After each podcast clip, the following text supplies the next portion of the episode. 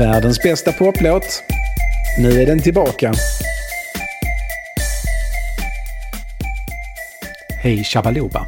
Jag är Nils Karlsson och det här är Världens bästa poplåt. Podden om världens bästa poplåt. Varenda en av dem. Bli Patreon på Patreon och så vidare. Nu kör vi! Jag har hållit på med den här podden sedan sommaren 2021. Skrev och donade och putsade och försökte lära mig tekniken. Första avsnittet släpptes några månader senare och det som började som någon sorts självterapi har för mig blivit ett sätt att upptäcka nya sätt att älska musik, hitta och hitta tillbaks till låtar och upptäcka att bra musik verkligen kan finnas i precis alla genrer. Underbart! Men jag har också upptäckt att när jag börjar skriva och lyssna så går artisten eller kompositören jag skriver om och dör. Eller så upptäcker jag att de har gått och dött nyligen. Jag var halvvägs in i ett avsnitt om Meatloaf när han gick och dog. Jag hade ingen aning om att Mark Hollis från Talk Talk nyligen dött och jag hade laddat upp mitt första avsnitt om Depeche Mode bara några dagar innan Andy Fletcher försvann från oss. Hade det här varit en novell från Stephen Kings mest kokainglada och litterärt intressantaste period, 1975 till 1985, så hade det långsamt gått upp för mig att jag borde ta det försiktigt med vad jag skriver om. Som nu. Nu sitter jag här med ett manus om Tina Turner och vad tror ni händer? Jag kommer att sakna Tina Turner. Ja, rent musikaliskt så gör det ju inte så stor skillnad att hon har dött eftersom hon inte har släppt något nytt sedan 1999 och det såg väl inte ut som det var något på gång heller. Hon gick i välförtjänt pension från skivinspelandet som 60-åring. Hon hade ändå en 45 år lång karriär bakom sig och 40 år som skivartist. Och herregud vilka bra låtar hon spelat in. Men hon har ändå varit där sen jag upptäckte att musik var så mycket mer än hårdrock. Inte bättre än hårdrock såklart, så långt sträcker jag mig inte. Men mer än hårdrock. 1985. Jag var 11 år gammal och det fanns två bistra sanningar som låg som en våt filt över livet. Dels så var alla bra filmer sådana som antingen var totalförbjudna av snälla statens biografbyrå som såg till att vi inte utsattes av för bilder på personer som använder motordrivna skogsverktyg på ett normbrytande och helt tänka utanför boxen sätt eller barnförbjudna 15-årsgräns. På den tiden fanns det inga undantag för att gå i föräldrars sällskap. Nej, det var 15 som gällde och det var den andra bistra sanningen att 11 år är yngre än 15 år. 15-årsgränsen lever kvar men numera kan man få se de där filmerna i en vuxens sällskap. Långsamt vittrar spåren av det som kallas DDR-Sverige bort. Hur ska dagens ungdom ens få veta vilka filmer som är bra om de inte längre är förbjudna att se dem? En kompis i klassen hade åkt till England med färja. DFDS Tourline. Göteborg till London, eller vad det nu var den lade till innan man åkte tåg till London. Visst, London lät ju trevligt och så, men båten lät ju helt fantastisk. För de hade bio på båten. Och när båten lämnat svenska vatten så visade de barnförbjuden film oavsett om du rent tekniskt inte var 15 än eller inte. Det lät som himmelriket. På internationellt vatten styrde ingen Palme, Feldin eller Ullsten som var de statsministrar som jag dittills hade upplevt. Nej, på internationellt vatten fanns det bara en härskare, Mad Max, i den nya och väldigt barnförbjudna Mad Max Beyond Thunderdome. Mad Max var extra spännande för de två första Mad Max-filmerna ville de inte hyra ut till oss i videobutiken. Inte ens som pappa garanterade att vi fick se dem. Ninjor och hajar och James Bond var okej, okay, men inte Mad Max. Men på båten. Båten var frihet. Efter mycket tjat om både resa och färdmedel stod jag till slut där på nedre däck med en biobiljett i handen. Det gungade, någon låg i korridoren och kräktes men jag skulle se filmen före alla andra hemma i Sverige och pappa var med. Han var helt ointresserad av Mad Max men han hade sett Tina Turner på filmaffischen och kunde inte sluta prata om hur fantastisk hon var. Så vi såg den tillsammans. 1985 var Tina Turner överallt i svensk media, på TV och radio, i tidningar. Hon var bland de största. Jag hade uppfattat delar av berättelsen uppväxt i fattigdom, övergiven av båda föräldrarna. Hon hade träffat en man som hon uppträtt med i 20 år, gift sig med, blivit misshandlad av och som hon till slut flytt från. Jag brydde mig egentligen inte om den där berättelsen, det var Mad Max som räknades och det lilla jag hört av Turners LP Private Dancer från året innan var inget som hade intresserat mig. Det var inte Kiss eller Iron Maiden eller Dio, så det kunde liksom kvitta. Men jag kunde nynna till både titelspåret och What's Love Got To Do With It. Det kunde jag, det kunde alla. Filmen var fantastisk. Mel Gibson var fantastisk. Beyond Thunderdome var allt jag drömt om och lite till. Men det som verkligen slog undan benen på mig var We Don't Need Another Hero. Vilken låt! Visst, nu hör jag ju att den är en 80-talsballad enligt formulär 1A fast med obegriplig text men där i biosalongen på internationellt vatten var den vägen mot en större värld.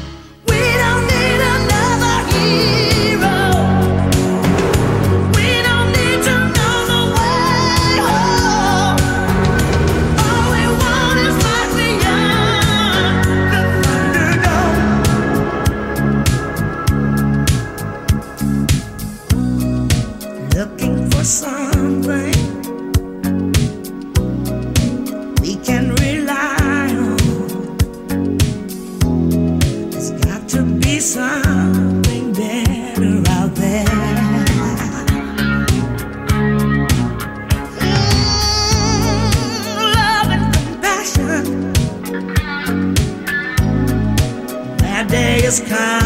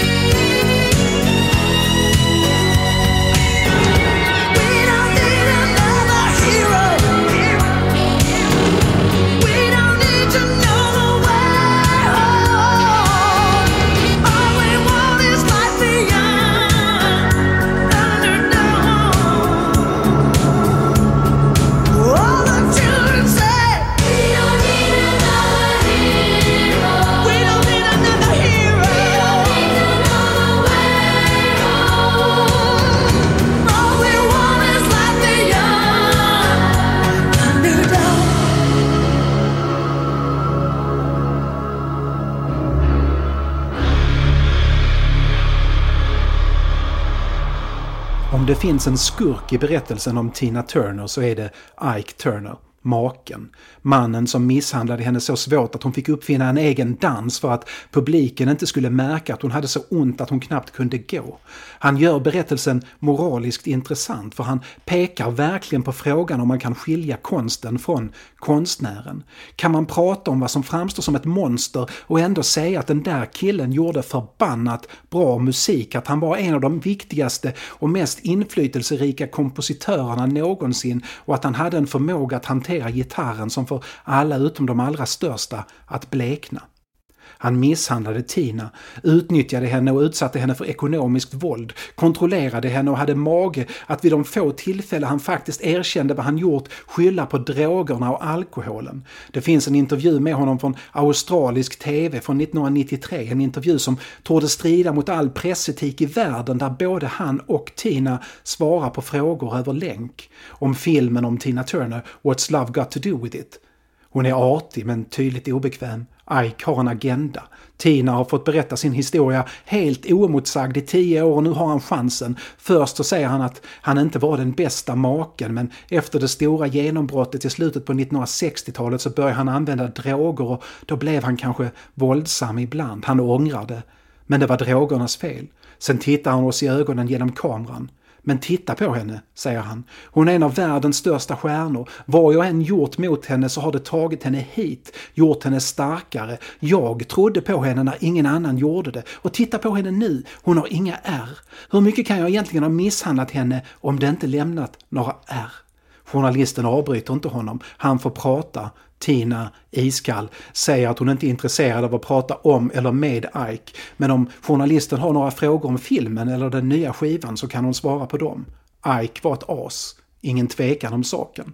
Kan man trots det säga att när Ike Turner 1951, efter att ha tagit sitt Memphis-baserade bluesband The Kings of Rhythm till Chicago för att spela två föreställningar om dagen i tre veckor och fullmatad med amfetamin för att orka, kom på något när han snabbade upp de vanliga bluestolvarna och satte basen och trummorna i musiken i fokus. Han nappade när erbjudandet kom om att spela in en singel och även om den skulle släppas utan omslag så att skivköparna inte skulle veta att det var svarta musiker som spelade så skrev han och producerade utan att ha direkt någon koll på hur en studio fungerade låten Rocket 88. Den sålde inte mycket men den hittade rätt till musiker, till studior, till Sam Phillips som grundade Sun Records och sen anställde Ike som talangscout och producent. Rocket 88 är om inte första rock'n'roll-skivan så i alla fall orsaken till rock'n'roll. Allt finns där, sex och sväng och dekadans, svett och bas och dubbeltydigheter. Ike må ha varit ett as men på många sätt uppfann han rock'n'roll. Det är också sant om honom.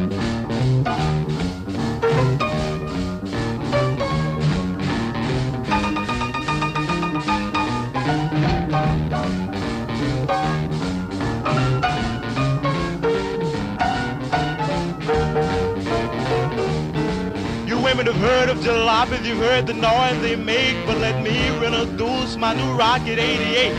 Yes, it's straight, just one way. Everybody likes my Rocket 88. Baby, we'll ride in style, moving all along.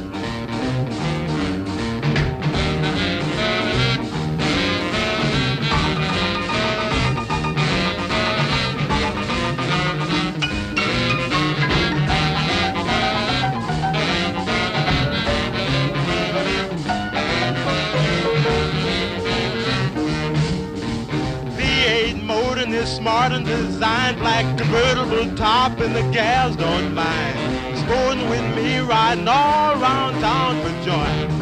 Blow your horn, Raymond, blow.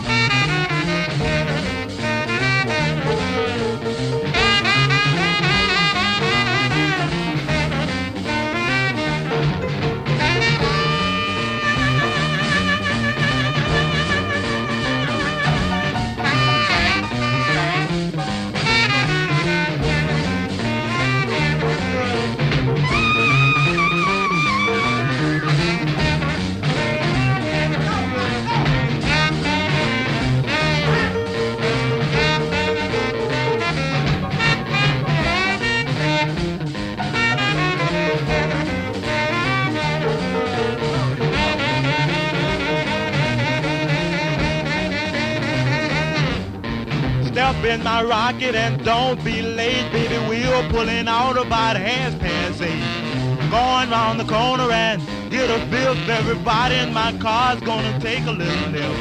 Move on out, oozing and cruising along.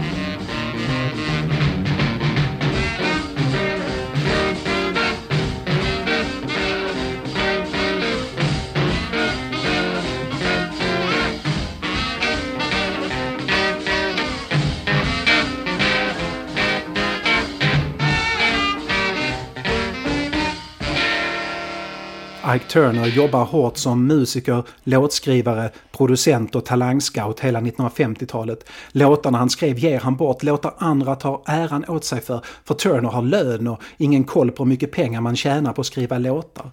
Han får ett bra rykte om sig som studiomusiker, han håller tiderna, levererar och tar alltid fram det bästa av sina medmusiker.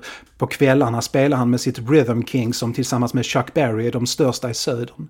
På scen blandar Turner rock och blues och gospel och han drar ut låtarna till halvtimmes långa hypnotiska nummer som ibland får publiken att dansa så oanständigt att polisen måste gripa in. 1957 tar Aline Bullocks med sin lilla syster Ann till en av konserterna. Aline var servitris på The Manhattan Bar i St. Louis. Hon dejtade trummisen. Ann älskade att sjunga och stora syster lovade att försöka övertala bandet att låta henne sjunga ett nummer med dem. Ike går med på det men tycks glömma bort det lika snabbt. Samma nästa kväll och nästa. Tills den gången Ann tröttnar på att vänta och hoppar upp på scenen, snor åt sig mikrofonen och sjunger B.B. Kings You know I love you. Publiken inser det och Ike inser det. Den rösten och den utstrålningen är inget annat än världsklass. Redan samma kväll bjuder Ike Ann en plats i bandet. Visst, man kan säga att Ike upptäckte Tina som Ann Bullock skulle byta namn till men det var först efter att hon bokstavligt talat tvingat till sig mikrofonen och publiken upptäckte henne samtidigt. Anne förälskar sig i bandets basist, de bildar familj med barn och allt men det är Ike som ger henne namnet Tina. Det rimmar med Kina och Kina påminner om Kina, Queen of the Jungle och Ike vill utstråla Afrika och primitivt. Dessutom finns det ett svung över artistnamnet Tina Turner. Hon presenteras så långt innan Tina och Ike blir ett par på riktigt, innan de gifter sig. När det börjar bli aktuellt med äktenskap så ser han till att varumärkesskydda namnet Tina Turner. Det är hans, inte hennes. Om hon slutar kan någon annan ta hennes plats. Fast hon är såklart helt oersättlig. Tina har en otrolig röstkontroll och ett register utöver det vanliga. Ike blir snabbt en expert på att skriva låtar för henne och bandet slutar vara The Rhythm Kings och blir Ike and Tina Turner and the Ikeettes som körtjejerna kallas. Bandet blev snabbt en populär bokning på det som kallas The Chitlin Circuit, svarta artister som spelade för en blandad eller vit publik, inte bara musiker, också komiker till exempel. Fenomenet har kritiserats senare för att det dels ska ha uppvisat en tillrättalagd bild av svart kultur men också för att det byggde på tanken på amerikanen med afrikanskt ursprung som något exotiskt. Det må vara som det vill med det men Ike och Tina Turner var helt nödvändiga för att åren mellan 1960 och 1965 föra svart musik in i vita vardagsrum. Från 1965 med hjälp av Phil Spector som tog över deras kontrakt och satte dem i arbete med både egen och andras musik. Mellan 1960 och 1972 spelar Iken Tina Turner beroende på hur man räknar in så många som 15 LP-skivor. De blandar coverversioner med låtar som Ike skrivit. Han skriver ett hundratal låtar åt dem och det blir mer och mer så att Ike spelar alla instrumenten själv. Han har total kontroll över musiken och framförandet. Tina kommer ibland med förslag på coverlåtar. En av dem blir världens bästa. Men det är Ikes musik och hennes röst som tillsammans skapar magin. På skivan Nuff Said från 1971 har Tina skrivit en låt. Moving into Hipstyle, A Trip Child. Ingen fantastisk låt. Skivan i sig är medioker, ett steg tillbaka från det sena 60-talets mästerverk där de fångade tidsanda och uppror och black power på vinyl. Luften har gått ur. Ike börjar få slut på idéer. Han lägger lika mycket kraft på Tinas låt som de andra låtarna.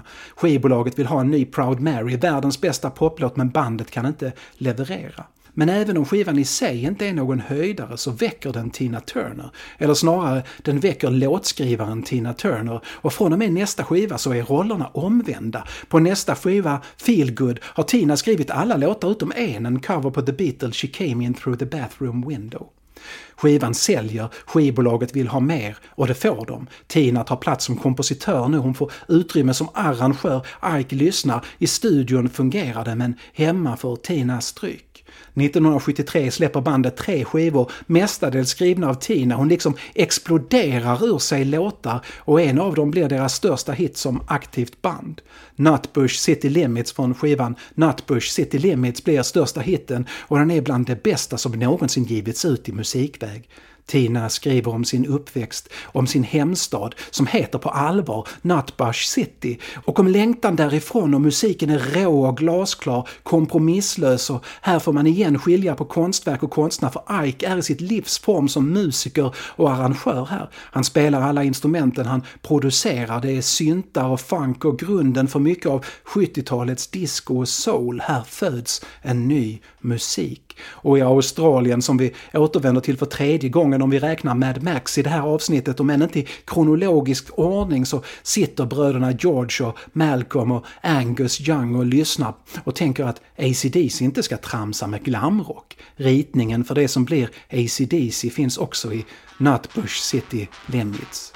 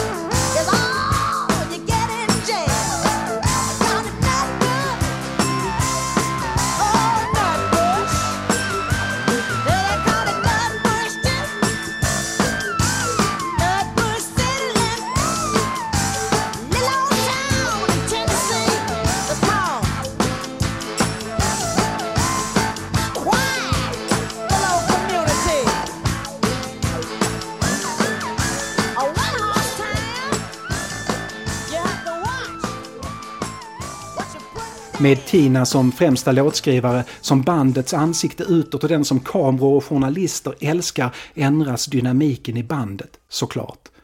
Ike skyller den ökade misshandeln och kontrollbehovet på drogerna. Även andra ser att han misshandlar allt grövre som ett tecken på ökat bruk av alkohol och andra droger, men jag tror inte det handlar om det.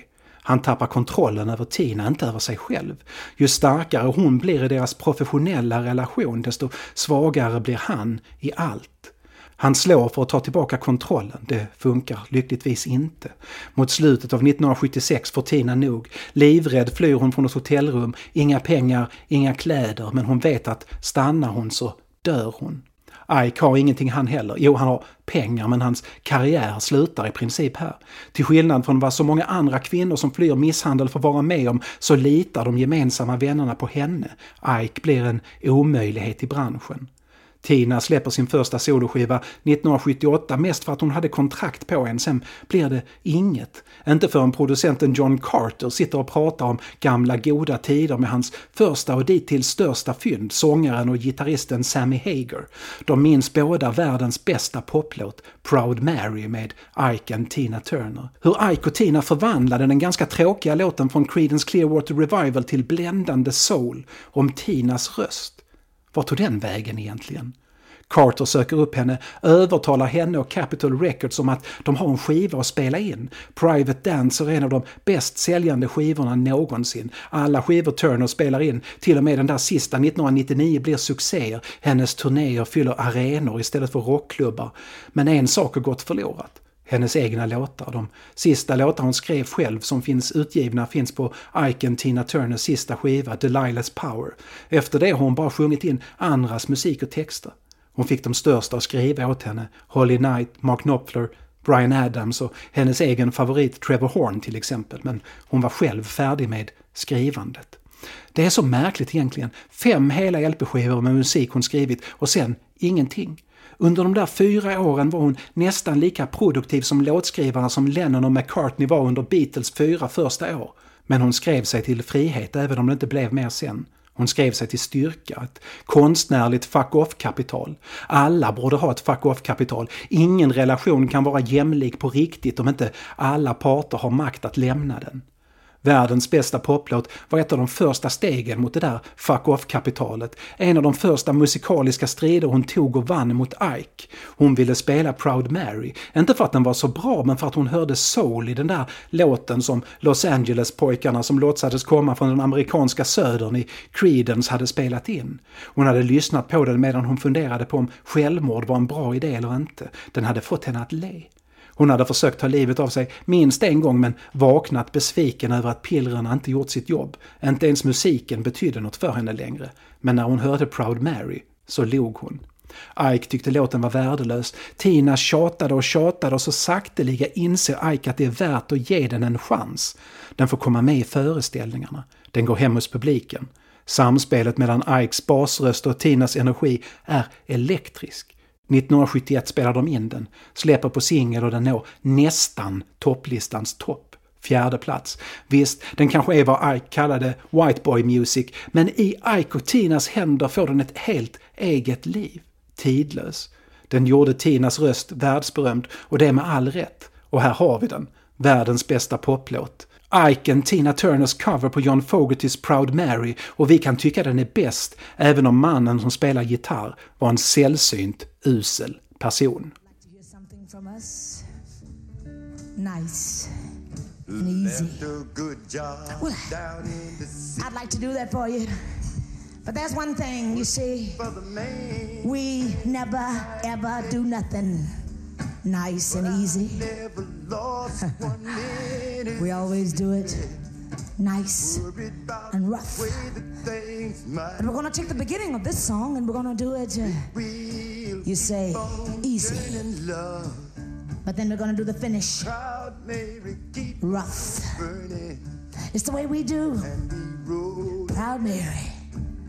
Rolling, rolling on the river. One more again. We rolling, rolling, rolling, rolling on the river. Listen, I left a good job in the city, working for the man every night and day. But I never lost one minute of sleep. Then I was worried about the way that things might have been. Big wheel keep on turning. Proud Mary keep on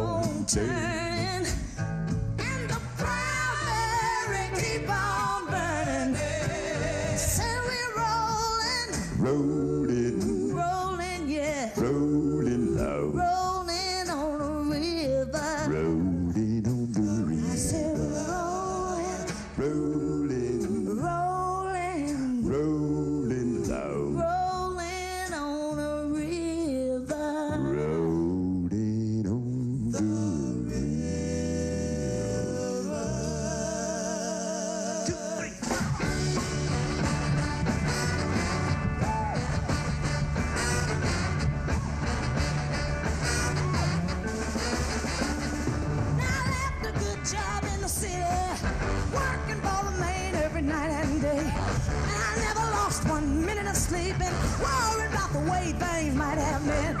Big wheel keep on turning, wild keep on burning, rolling, rolling. rolling.